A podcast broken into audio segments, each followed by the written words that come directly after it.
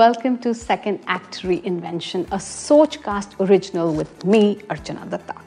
This is a podcast about women who have discovered their potential, pivoted in their careers, or found a new way to express themselves professionally at what is traditionally thought as a later stage in their life.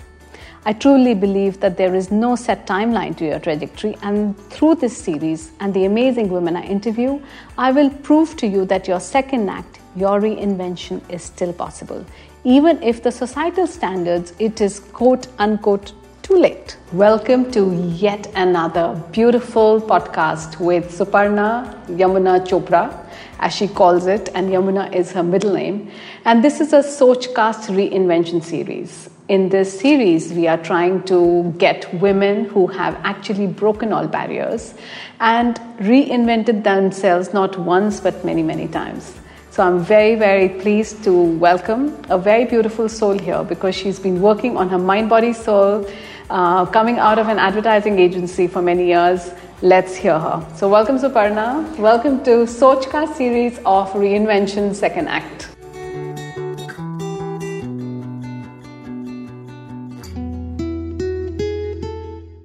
thank you very much, firstly, for having me in this uh, really beautiful, I would say, a soulful space. It's really, really beautiful, and I can feel good vibes over here. Ah, thank so, you. thanks for that, and also uh, I think I feel very privileged to be uh, part of this inspiring sisterhood that you are creating, and it's wonderful because I think as women, we need to really lift other women up and, and inspire them in it doesn't have to be big ways but in small ways also so thank you for having me part of that sisterhood it's beautiful thank you so but now i know what you mean because uh, till the time i did not start this work i was very corporate and you know, of course, not to explain what corporate life is, we are so process driven that somewhere we don't connect heart to heart, right? We are doing our work, we are mm. doing it beautifully, but we come back.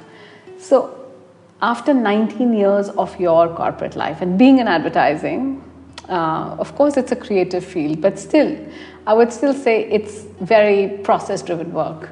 Why did you choose to be who you are today? And now, what do you do? Okay, so let me just uh, take you through a little bit, uh, you know, into my journey. Uh, that uh, I worked in one of the largest multinational advertising agencies. It was wonderful. I got to, you know, work on some some of the best brands uh, in India. So it was wonderful for most part. But I think um, towards the end, maybe the last couple of years, I was just dragging myself. You know, there yeah. was this. Uh, I mean, I had everything. I had you know the position the power the perks you know i was traveling the world so really like on the surface just a wonderful life but yet uh, i think i experienced a certain amount of emptiness uh, and uh, you know an aching feeling that there is there's more to life than you know this it's all very glitzy but behind the glitz it was also very murky and a lot of stress and a lot of sometimes negativity because in advertising we're working with deadlines so people kind of sometimes you know lose it and there are sort of sure. frayed uh, tempers, etc. So it was sometimes toxic also. But for most part, I would say I enjoyed it. Uh, but then I had to listen to my own sort of the, what, what do I say, the yearning of my own soul. Uh, I had to be honest and true to that. So I think it took me two years uh, to really sort of, it wasn't an easy decision because uh, uh, I was at a fairly senior position. I was an associate vice president, so which meant there was a lot of you know comforts and money and all the perks involved. And it was difficult because my husband is self-employed, so th- this was one regular income. So that was a that sort of took me a little while. Yeah. Uh, so it wasn't an easy decision, but uh, I don't think I've ever looked back, uh, you know, ever. And uh, so finally, I think I mustered the courage to hang my corporate boots. And, and I had no idea what I'd be doing. So it's not that I had something planned out for me or something, you know, a plan waiting for me to execute. None of that. So it was um, scary as hell. It was scary, I have to confess. But uh, deep down, you know, beyond, beneath the fear, uh, I also had uh, although I was, I was not really spiritually inclined 20 years back, you know, the way I am right now. Sure, I know.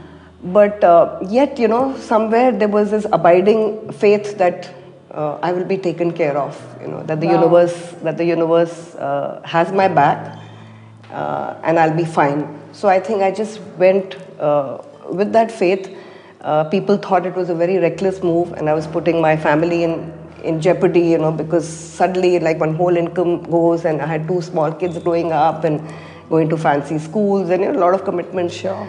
But I knew that if I don't do it now, uh, I'll be, you know, I'll be sort of, uh, I'll be miserable. So I took the plunge, and um, with the faith that. Uh, you know, there is somebody out Very, there very uh, who's uh, looking after me and who has my back. So I think that's something which has really held, held me in good stead. The fact that I keep telling myself every day that the universe has my back. You know, whenever I feel fearful or anxious or I'm overwhelmed or I don't have a solution to something, uh, I just say that to myself and I come to a nice, peaceful place within me. And guess what? You know, the, the universe does have my back. I always find the right solutions. Very and- nice. Yeah. Are you comfortable then talking about it? About? About no money in the beginning and all that? No? Yeah, I mean, I, I can. Um, I don't have an issue. The idea is to be real, right? Yeah. Superna, I hear you, and I'm going through the same phase. Um, there is a point in everybody's life. I have interviewed more than 130 people today, and not one has said I wasn't stuck at the place that I was. And very few people really take that plunge to say, okay, I need to do something more purpose led. I need to find my soul in my work. And that's what I'm going to do money or no money in the beginning, but I'm going to give all out. sure. Uh, it's a very tough phase because we all are so pampered in our corporate life and there's so much money there that suddenly when the monthly thing stops and um, i went through the same thing as well then you have so many times to think okay should i go back?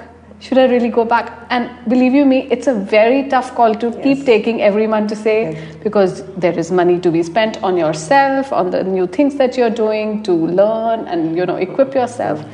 Tell me a little bit about that phase.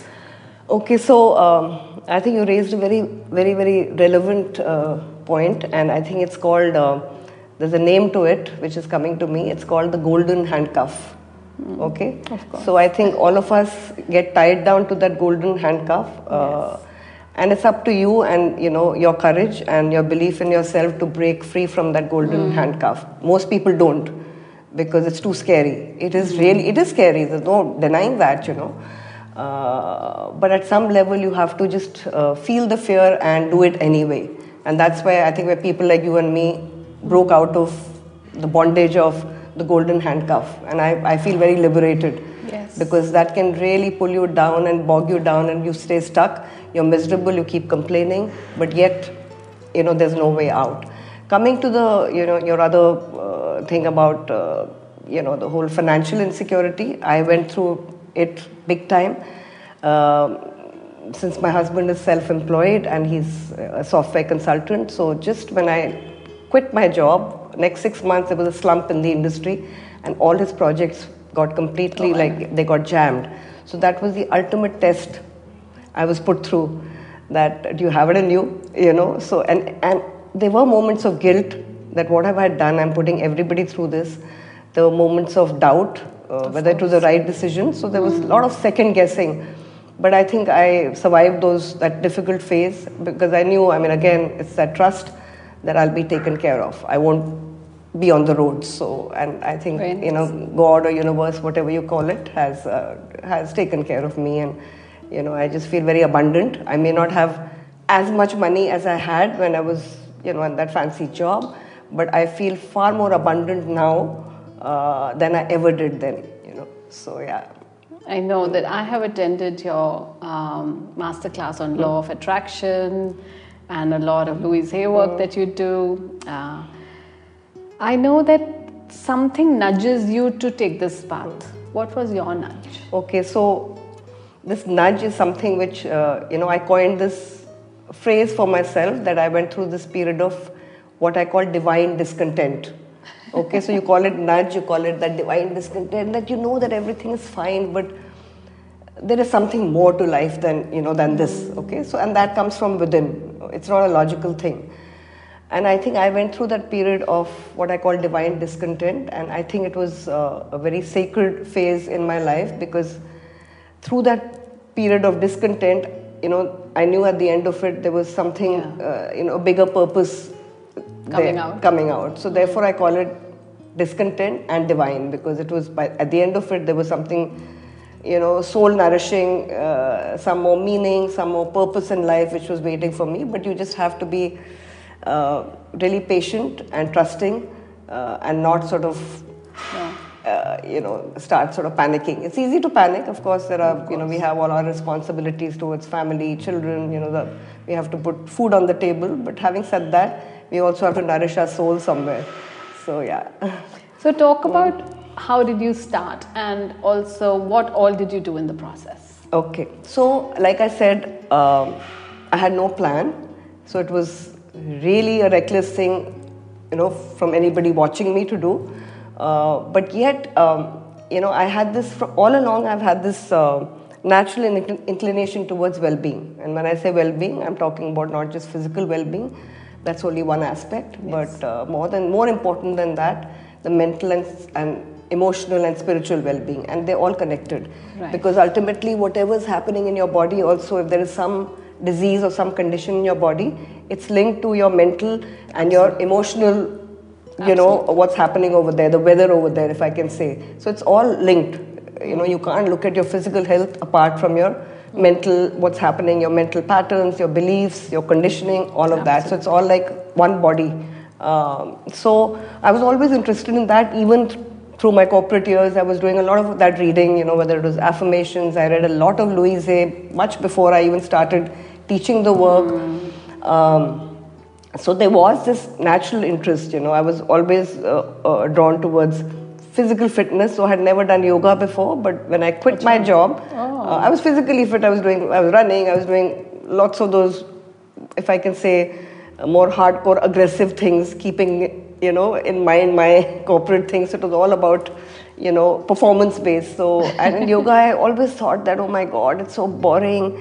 You know people are just lying around and doing nothing. And for me at that stage 20 years back just lying and doing nothing was unacceptable because that's the way, we condition in the corporate world that you've got to keep doing you have to keep running mindlessly you know. So uh, so therefore okay so let me just come back as to how this journey began. I had nothing. I had no canvas and i created literally that Wow. I, I painted on that canvas and it's like you know i always believe that you know life or God or universe. A lot of people are not comfortable with saying God, and I was one of those people 20 years back. I would never say God because I thought there was something weird about that, you know. But I was more comfortable saying universe, and a lot of people still in the more sort of rational space would say those kind of things. But I knew that life had a plan, or God had a plan for me, and I just had to be a little um, defenseless and vulnerable and be guided by that. So I was open.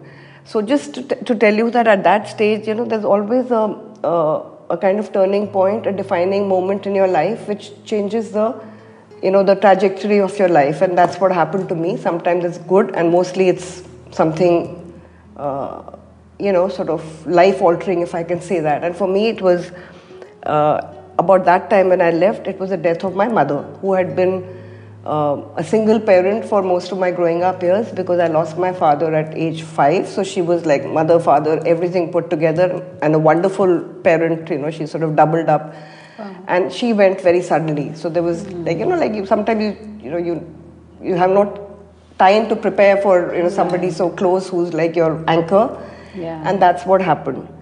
Uh, and it was really sudden, and it completely you know rocked my world and my life and uh, and the timing was such that everything all this happened together and uh, so i was grieving a lot and i just wanted to be in a quiet place and without people telling me you know people are well meaning you know they they will comfort you but that is not very comfortable comforting at that time if you know what i mean. You know they'll tell you to be strong. I mean you know when somebody is grieving be strong is a very um, it's very superficial and flaky you know.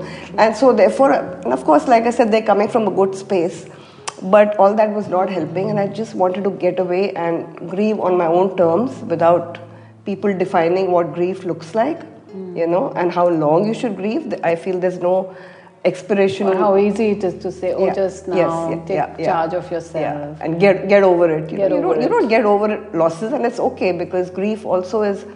I feel it's uh, another expression of love. There's nothing wrong in it. It's not negative at all. It's beautiful. You know the way you manage it. Sure. So that's what happened, and I needed to just get away. And so I checked in into an ashram.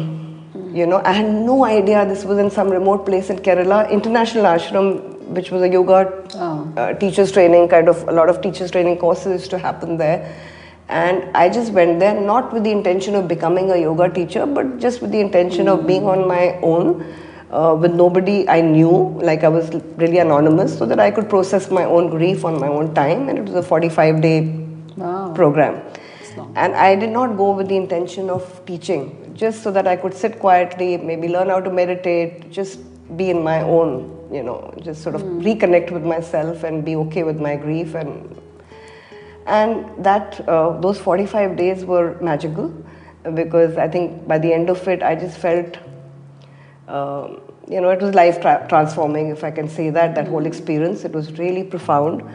And at the end of it, I really wanted to share a piece of what I had learned and how it had benefited me with other people.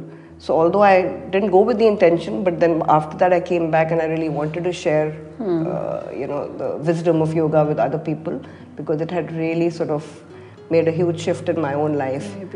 So that's how my journey started. Again, there was no plan, you know. That's what I'm saying. So sometimes, not sometimes, uh, I believe now uh, that uh, you know there is uh, there's a divine plan for me. There is God has a plan for each one of us, you, me. But sometimes we have our logical mind So true. which comes in the way. Uh, Our logical crazy mind, which is telling us, you know, what are you doing? Are you crazy? You know, and uh, and that comes in the way of us executing that plan, which is there for us. We are just executing it. We are instruments, you know. So, uh, and I think I've led my life that way. I don't have a plan. If you ask me today, what is my plan? You know, there's a very typical question in corporate world that okay, where do you see yourself? Five years, ten years, I, I will never answer that question ever again, you know, because I don't know. What we have is now. Yes, absolutely that. And also, I'll do whatever God has in plan for me, you know. Because there is a plan, I will execute it, you know. So that's that's it. So that's the way I function. So anyway, that was the beginning of my spiritual journey, the yoga teachers training course. And after that, I think I just trusted, I surrendered, uh, and I think grief leaves you a little. It keeps your heart a little open, you know. And therefore, because my heart was open, um, I was okay with anything coming my way without getting my intellectual mind into why am I doing this? You know, is this a good decision? I just was led, guided.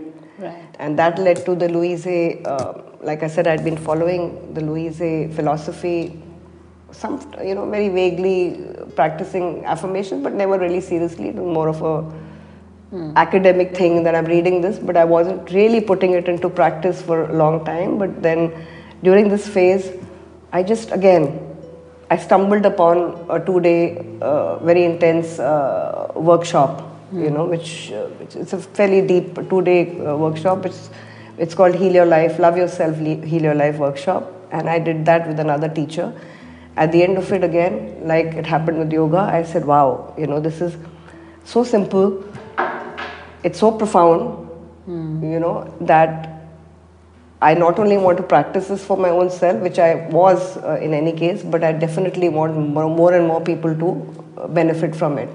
And this is about uh, 13, 14 years back when the Louise philosophy in India was pretty unknown. Now, Yeah. still, uh, hardly anybody knew. So, I, I think I was one of the first few teachers who got certified in UK. I went there within six months of my doing the workshop, and I came back and I've been teaching this that work uh, for For 14 years now? 13, 14, yeah, 13 and a half years. So, uh, not just teaching, but I think practicing because uh, ultimately, you know, like um, you can't be a teacher unless you're a student, you know. So, uh, really practicing those principles because it, you know, that's how you validate uh, any principles in your life by really living them. So yeah, and I of course do well-being coaching, one-on-one on a one-on-one format. Uh, so the Do Say workshops are group workshops and I do a lot of one on one coaching, which is again based on uh, spiritual principles. So I would call myself more of a spiritual life coach uh, okay. than a business or you know any of that stuff because it's all based on sound universal principles you know my coaching also Great. So, okay, so lots of questions because I think you've given me I'll take a, a break, I'll take a sip of my tea. yes, by yeah. the time I'm yeah. figuring out in my mind what, how to uh, mm. ask you the next one.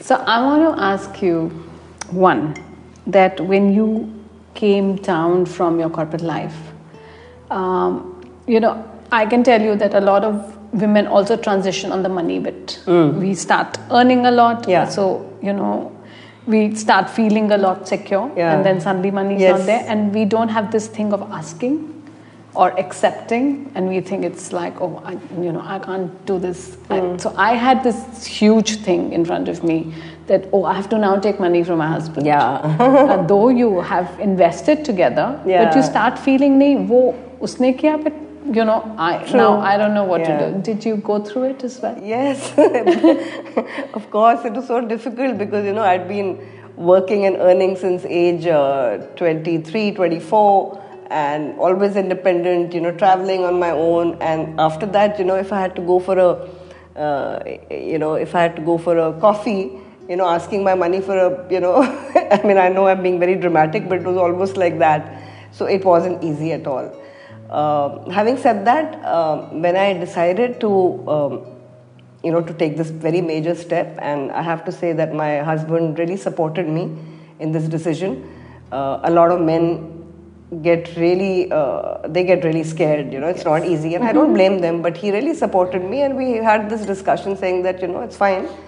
Um, uh, but we will have to cut down on our uh, you know on our lifestyle. So that i must say that there was a bit of cutting down. It couldn't have been as lavish as it was earlier not so many foreign holidays and all of that. But you know something um, i loved the simpler lifestyle. Um, it was less complicated. It was more wholesome. Uh, and what i got in return you know my freedom and um, my authenticity um, and, and, and doing meaningful, soul nourishing work, I think that was far more uh, rich for me than the other, you know, little symbols of affluence or whatever, you know, the little toys that we acquire along the way. So I think net net, it's, it's, it's that. So I'm like, yeah. So tell me something, if you had to tell women of today uh, something from your work, because now you also do so much of work with mm. women. Mm and um, also who've been literally thinking what to do next in their life. What are you going to tell them? Okay, so um, firstly, I find that uh, you know, like in most of my work, most of my workshops, my yoga uh, classes, and life coaching, it's quite uh, surprising that uh, 90 or 95 percent of people who show up are women. and I find it really, and once in a while, if a man shows up, I said, Oh my God, you know, I mean, it's really rare. So I find that women are far more open to well being, to, uh, you know, if I can call it, I mean, I know spiritual is a very loaded kind of word, but uh, more open to, you know, any kind of uh, spiritual stuff. Finding their soul. Yes, yeah, yeah. I, I think so, you know, I think we're kind of uh, designed in that way maybe we're sort of you know mm. more open to all this so um, and we're not as logical or as rational by and large as you know i'm yeah. making a generalization as men so uh, i see a lot of that uh, and i'm really happy that women are really coming forward and wanting to make a difference uh, in their lives um, so your question was what would i tell women who who, would, who would want to maybe okay. reinvent. Okay. Um, but don't know where to start. Yeah. So I can share from my own experience that, like I said, I've never looked back, and um, I, and if money is a concern, which it is, it's a very valid and a very practical concern, and I would not ever scoff it away. It's it's real. It's important. Yes. Okay. Uh, I also believe that you know when you when when you're following your path, when you're following your truth and doing work uh, that inspires you and doing work that is making a difference to somebody's life as in you're in some and I, I know the word service is a very big word but when you're serving from your heart and it's making a difference to somebody's life and you're loving what you're doing, you know, the money does take care of itself. I, I truly believe it. I mean, I'm a living example that I feel, like I said, I feel very abundant, you know, in, in life. So the money will take care of it, but you've got to be, you know, just show up Sure as, your, as, as your true self and be in a space where you really want to make a difference in somebody's life. And I can't begin to tell you how uh, you know how rewarding and how fulfilling that is. Even if it's one person, you know, you don't have to be one big, you know, sort of big time author or whatever, but you can, in your small ways, you know, you can make a difference. And and the money does, you know, the universe takes care of you when you're taking care of other people. Uh, God takes care of you when you're doing God's work, and ultimately, you know, you, I, uh, people who've had the courage to, like I said, liberate themselves from the golden handcuff. You know, we, when we've lived our truth and made a difference to people, you know, we've always, you know, that we're taken care of. So, like I say, you do God's work and God works for you and looks after you. So that's really, that's something I truly, truly now believe in. Yeah. Right. And from Louise Hay's work, um, are there any two or three things that you would want to bring in today to say, okay, if you do these three things, it will bring that change in your life? Okay, so I, you know it's uh, it's tough because her philosophy is so rich and there's so much of it. But if I can just uh, just maybe two things, two pillars of the Louise philosophy, which um, which I teach and which have made a difference to not just my life but uh, people who've done this work with me. One is um, self-love when I talk of self love, it's not about, you know, self love as a concept has been really sort of spoken about very loosely also, but I'm talking it about self love in a slightly deeper fashion. So when I t- talk about self love and self care, I'm not just talking about, you know, going to a spa and getting your nails done, which is fine also. No, Sure. no judgment over there. Uh, it's not about, uh, you know, drinking green juice and doing yoga, uh, but it's it goes deeper than that. It's really like it's about accepting yourself just the way you are. You know, with all your kinks, all your quirks, all your flaws and uh, your imperfections, completely being okay with that. And from that place, you know, you can actually make some change when you're completely okay as you are. And it's not easy because there's a lot of um, you know negative beliefs we've grown up Of with, course. a lot of conditioning which make us believe we're not okay. Yeah. There is something lacking. You know, we're not enough. So a lot of that history is there. So therefore, it's very easy to say that that love yourself, but it goes deeper and it requires a lot of work. It's not that you just come to one workshop and you suddenly begin to, but it's it's an ongoing process. So one is complete acceptance and approval of yourself, not waiting for others to validate you, which is really our our operating system.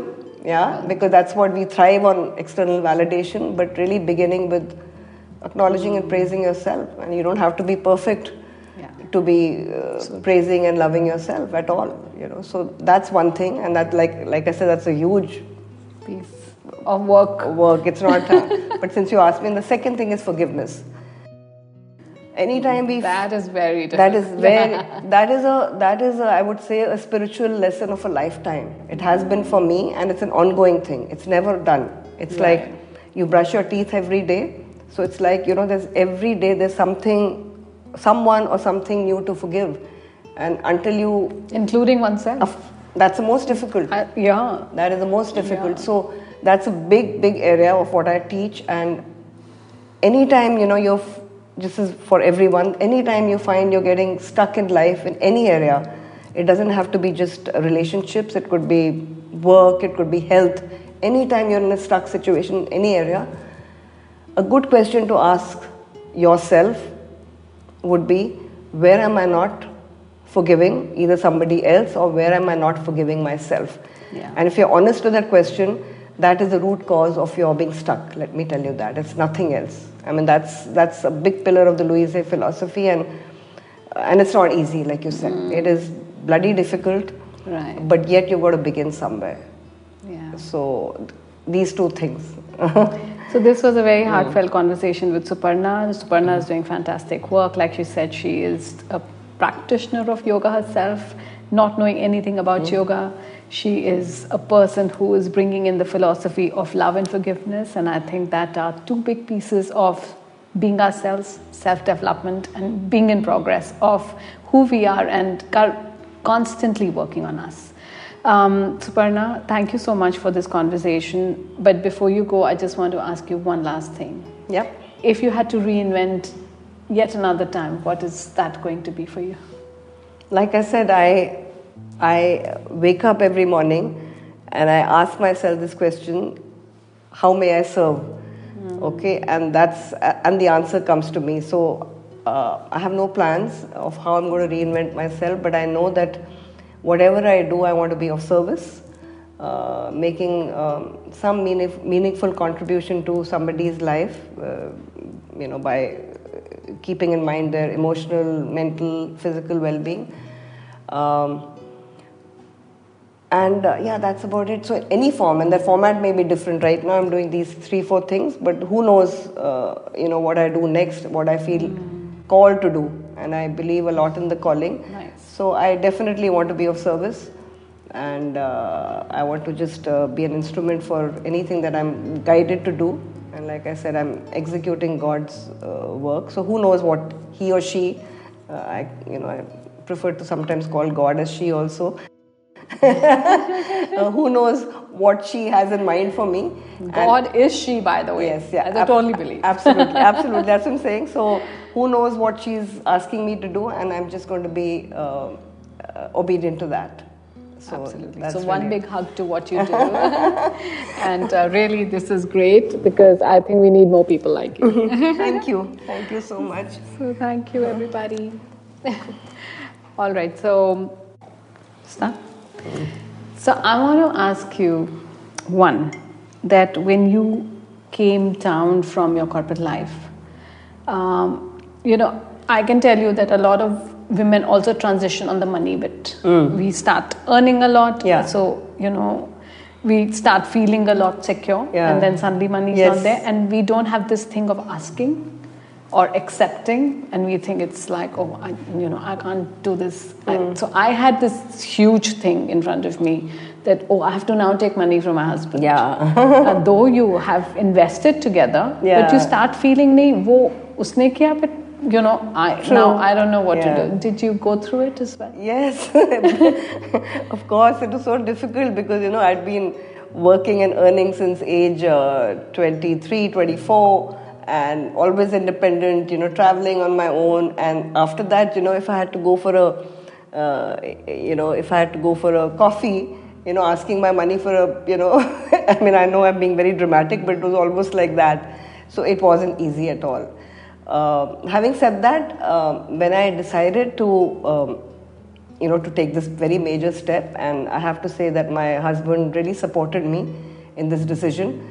Uh, a lot of men get really, uh, they get really scared. You know, it's yes. not easy, and mm-hmm. I don't blame them. But he really supported me, and we had this discussion saying that you know it's fine. Um, uh, but we will have to cut down on our, uh, you know, on our lifestyle. So that I must say that there was a bit of cutting down. It couldn't have been as lavish as it was earlier. Not so many foreign holidays and all of that. But you know something, um, I loved the simpler lifestyle. Um, it was less complicated. It was more wholesome. Uh, and what I got in return, you know, my freedom and um, my authenticity.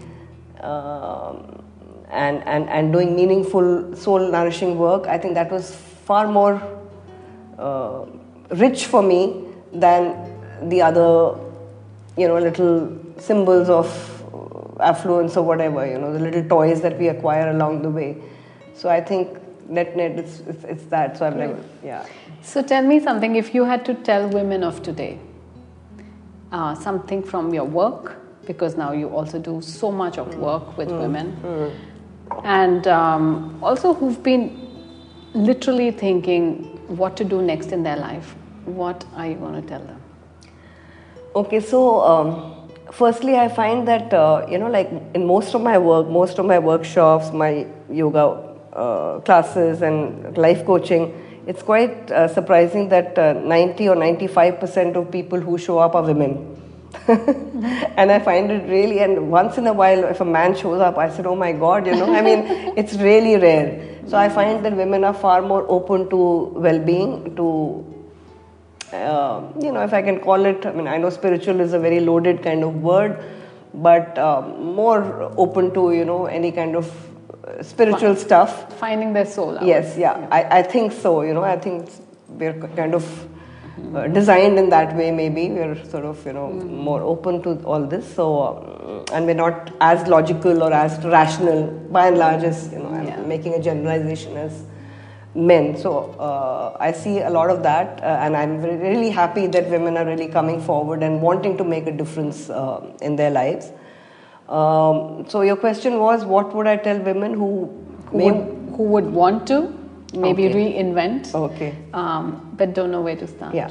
So I can share from my own experience that, like I said, I've never looked back, and. Um, I, and if money is a concern, which it is, it's a very valid and a very practical concern, and I would not ever scoff it away. It's it's real. It's important. Yes. Okay. Uh, I also believe that you know when you when when you're following your path, when you're following your truth and doing work uh, that inspires you, and doing work that is making a difference to somebody's life, as in you're in some and I I know the word service is a very big word, but when you're serving from your heart and it's making a difference to somebody's life and you're loving what you're doing, you know, the money does take care of it itself. I, I truly believe it. I mean, I'm a living example that I feel, like I said, I feel very abundant, you know, in, in life. So the money will take care of it, but you've got to be, you know, show up sure. as, your, as, your, as your true self and be in a space where you really want to make a difference in somebody's life and I can't begin to tell you how uh, you know how rewarding and how fulfilling that is. Even if it's one person, you know, you don't have to be one big, you know, sort of big time author or whatever, but you can, in your small ways, you know, you can sure. make a yeah. difference. And and the money does, you know, the universe takes care of you when you're taking care of other people. Uh, God takes care of you when you're doing God's work. And ultimately, you know, you, I, uh, people who've had the courage to, like I said, liberate themselves from the golden handcuff. You know, we, when we've lived our truth and made a difference to people, you know, we've always, you know, that we're taken care of. So, like I say, you do God's work and God works for you and looks after you. So that's really, that's something I truly, truly now believe in. Right. And from Louise Hay's work, um, are there any two or three things that you would want to bring in today to say, okay, if you do these three things, it mm-hmm. will bring that change in your life? Okay, so I, you know it's uh, it's tough because her philosophy is so rich and there's so much of it. But if I can just uh, just maybe two things, two pillars of the Louise philosophy, which um, which I teach and which have made a difference to not just my life but uh, people who've done this work with me. One is um, self love. When I talk of self love, it's not about, you know, self love as a concept has been really sort of spoken mm. about very loosely also, but I'm talking it about self love in a slightly deeper fashion. So when I t- talk about self love and self care, I'm not just talking about you know going to a spa and getting your nails done, which is fine also. No, sure. no judgment over there. Uh, it's not about uh, you know drinking green juice and doing yoga, uh, but it's it goes deeper than that. It's really like it's about accepting yourself just the way you are. Mm. You know, with all your kinks, all your quirks, all your flaws and uh, your imperfections completely being okay with that and from that place you know you can actually make some change when you're completely okay as you are. And it's not easy because there's a lot of uh, you know negative beliefs we've grown up of with, course. a lot of conditioning which make us believe we're not okay. Yeah. There is something lacking. You know, we're not enough. Mm-hmm. So a lot of that history is there. So therefore, it's very easy to say that sure. that love yourself, but it goes deeper and it requires a lot of work. It's not that you just come to one workshop and you suddenly begin to, but it's it's an ongoing process. So, one is complete acceptance and approval of yourself, not waiting for others to validate you, which is really our, our operating system. Time. Yeah, because that's what we thrive on external validation, but really beginning with acknowledging and praising yourself. And you don't have to be perfect to be uh, praising and loving yourself at all you know. So that's one thing and that like like i said that's a huge piece of work. work. It's not uh, but since you asked me and the second thing is forgiveness. Anytime we that is very difficult. that is very that is a that is a, I would say a spiritual lesson of a lifetime. It has been for me and it's an ongoing thing. It's never done. It's right. like you brush your teeth every day. So it's like you know there's every day there's something someone or something new to forgive. And until you. Including oneself. That's the most difficult. Uh, yeah. That is the most difficult. Yeah. So that's a big, big area of what I teach. And anytime, you know, you're. This is for everyone. Anytime you find you're getting stuck in life in any area, it doesn't have to be just relationships, it could be work, it could be health.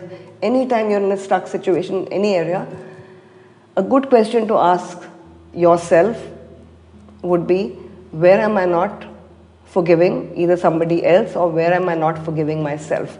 Yeah. And if you're honest to that question, that is the root cause of your being stuck. Let me tell you that. It's nothing else. I mean, that's, that's a big pillar of the Louise philosophy, and, and it's not easy, like you said. Mm. It is bloody difficult, right. but yet you've got to begin somewhere. Yeah. So, these two things.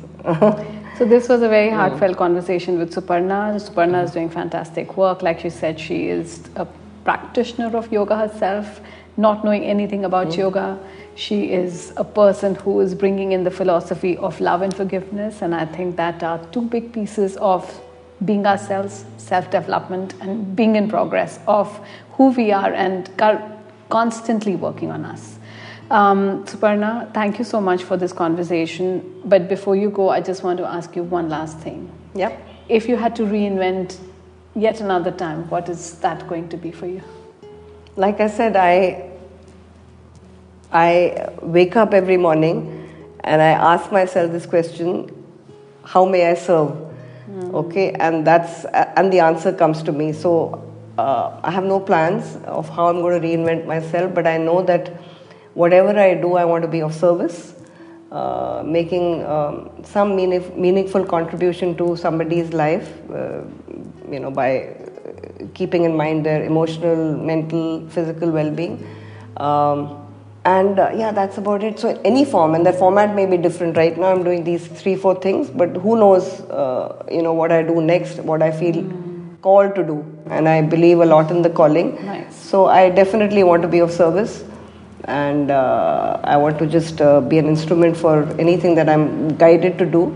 And like I said, I'm executing God's uh, work. So who knows what he or she, uh, I you know, I prefer to sometimes call God as she also. Uh, who knows what she has in mind for me? God and is she, by the way. Yes, yeah, I totally believe. Absolutely, absolutely. That's what I'm saying. So who knows what she's asking me to do, and I'm just going to be uh, obedient to that. Superna, um, I'm sure in this part of your life, you have also picked on a lot of things that you did not know. And it has helped you to become the person you are.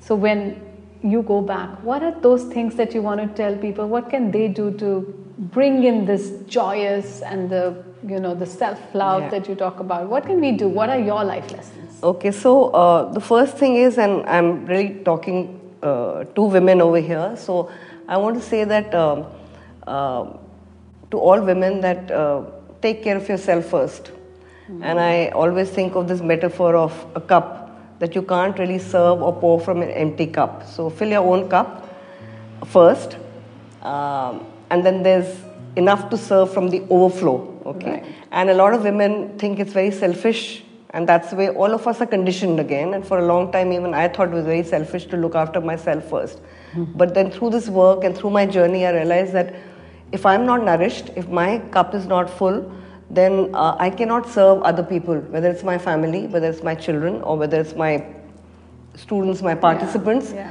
yeah. I have nothing to give them if my own cup is, is not full. Sure. So, therefore, uh, it's not selfish to look after yourself first. I would yeah. say it's a it's in a way selfless because you're thinking of other people and how much more you can give to other people. That's yeah. one Yeah. very, very key thing which I think all women need to imbibe and put into practice.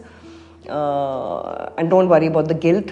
Um, and the second thing is that, uh, uh, you know, we all have, uh, especially people who, women who are wanting to take this plunge from what they're doing right now or where they're stuck into something else, reinvent themselves, is that, you know, we all have uh, what's called, uh, which I call a spiritual GPS. okay, and you can call it that? you, you can call it inner wisdom. You can call it uh, anything. You know, anything which your heart is saying, and that's what I prefer to call it spiritual GPS. And we all have been it's embedded there, right? Uh, but a lot of times our logical and our rational mind takes over. Uh, so if we just drop into our heart, you know, like I always say, there's this journey from the head to the heart. It's just about 12 inches, but yet it's a very difficult journey for most people to drop from the head space, you know, the rational thinking mind, to the heart space. And this is where the wisdom lies. Um, so believe in that GPS, you know, more than what your ego thinking mind is saying. So that's one thing, it's really trusting what your heart is saying. Um, and uh, um, the third thing is that, uh, sure, it's fearful, uh, but uh, I would really encourage everyone that uh, feel the fear and do it anyway. Wow. And that happens. And the last thing is that, you know, having uh, a certain amount of faith or trust in something. It, you may not want to call it God, it could be the universe, or just that there is a divine force. Having that faith will help you in taking that leap into reinventing the, you know, yourself. Otherwise, there'll be enough pulling you back and making you fearful. Fearful. So, really, like you know, just if I can put it, sum it up, it's like choosing faith over fear. Beautiful. So, yeah.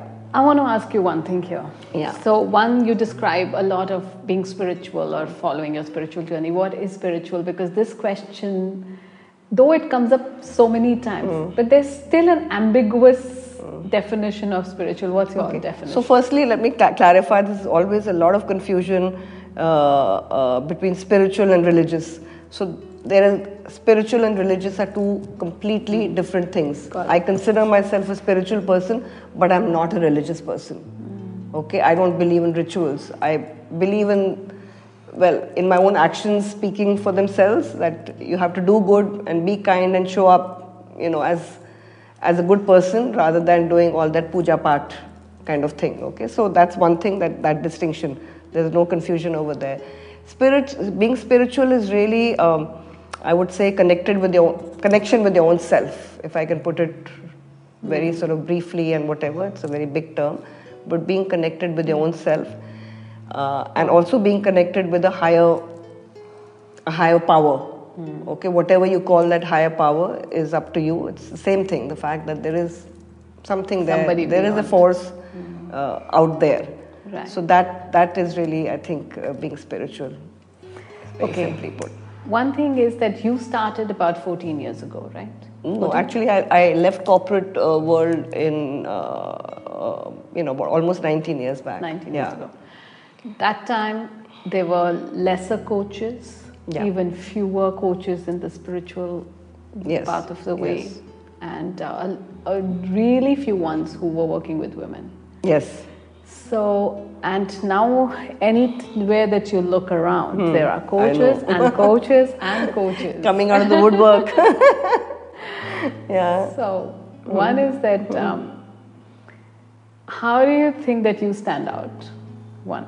And secondly, with so many now uh, around, I don't know if whom to trust, Yeah. where to go. Yeah, yeah. So uh, I don't think there's any strategy. Like I, uh, though, although I come from the world of advertising, for I worked there for 18, 19 years, but yet um uh, I feel that you know being authentic and being your own true self is the best promotion, the best advertising you can do for yourself. No amount of fancy social media posts and uh, other stuff which we all do we have to do that you know to just be relevant uh, i do it also i'm on social media quite a bit and quite consistent and active but that's not that's not the way I'm pitching myself. You know, people and I, and most of the work I get is through referrals. So I think my, uh, the way I show up with people is my best advertising because, Yeah. and that's how, you know, that's how people come back to me because uh, I made a difference to somebody's life. They felt that difference and they spoke about it. So that's the best form of advertising your own work, speaking for you. So I don't worry too much about how will I stand out, how do I position myself, although that's what I did for a for a career positioning and all of that. But I really feel that, and there's enough for everybody. I feel there's uh, it's an abundant universe. There's enough for you. There's enough for me and so many other coaches. And uh, I personally don't feel the need to try too hard to stand out. I just feel that my own work will speak for, for me, and uh, so that's that, that's really it. So yeah. Very nice. Um, I think a few more questions which I want to ask you is one that what are your own limiting beliefs that you have disrupted or kind of broken to reach where you are? That, that's, a, that's a wonderful question. So, uh, like I mentioned earlier, that um, this when we were talking about self love, that uh, I think most of us, I can say, uh, I, w- I can say 99% of the people who I have uh, taught and done workshops with and my participants, I think there's not a single person who didn't grow up with this belief that I am not good enough. Not a single person. Not a single Okay, and so, I call I call it the mother of all limiting beliefs. And I think each one of us, the degree may be different, but we have been undermined, we have been invalidated, So we have been judged, we have been criticized. So I think you know once, like I said, it's a mother of limiting beliefs. If we can fix that one, then everything else So uh, gets fixed and it's not an easy one because there's so much of past conditioning which Yeah. which which and is a barrier Don't know from where it comes and where does it start? i'll tell you where it comes uh, uh, it comes from you know when we're very little kids uh, say age 5 6 and this is this is true in the area of coaching therapy Work, yes. at an early age uh, these are little programs which are fed into us and not fed in, in terms of deliberately but a lot of uh, negative messaging which comes growing up at a very early age it could be from teachers it could be from parents. Unfortunately uh, Yeah. uh, our parents you know they were well meaning they had our best interests in mind. So i'm not over here bashing parents.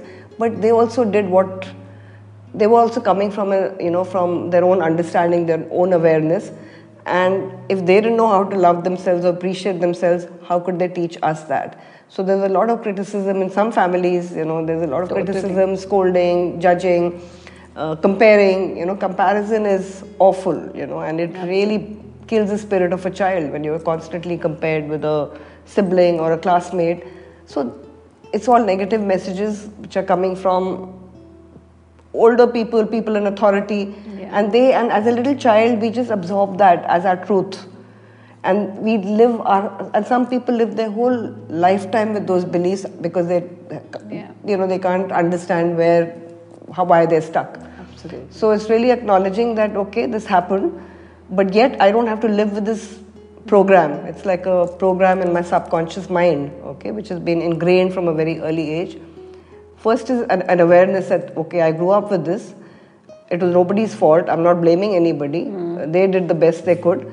But yet now, even as an adult, uh, I have the choice to to come out of that uh, that belief. And there are many ways of of uh, dissolving that limiting belief. I'm not good enough. It could be affirmations. It could be guided meditations. It could be visualization. There are lots of techniques Sure. in in my armory, uh, which uh, and it- again, it's not like a just saying one affirmation that oh I love myself or I'm good enough just the way I am. It, it doesn't do it. It's it's constant work. It's like a daily practice because it's a belief which has been sitting there for many years. It's going to take some time for us to dissolve it and some work. So yeah.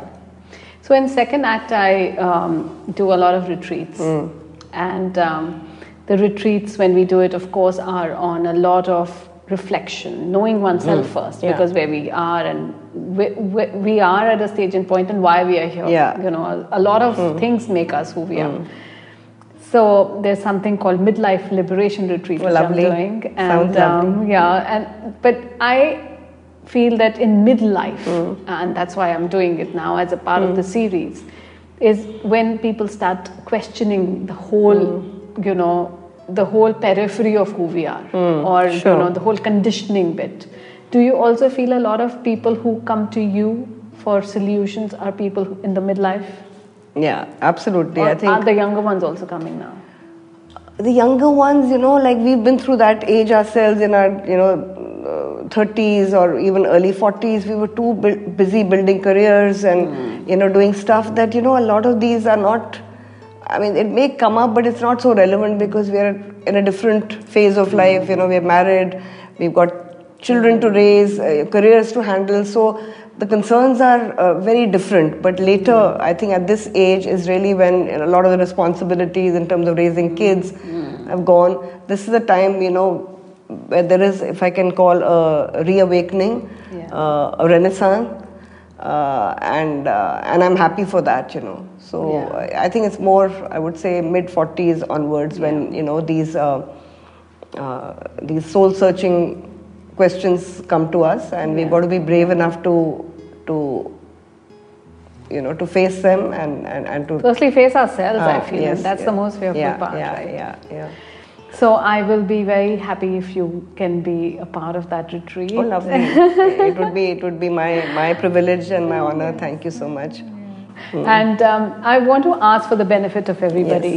If somebody has to contact you or find you Yeah. or take um, coaching from you, where do you?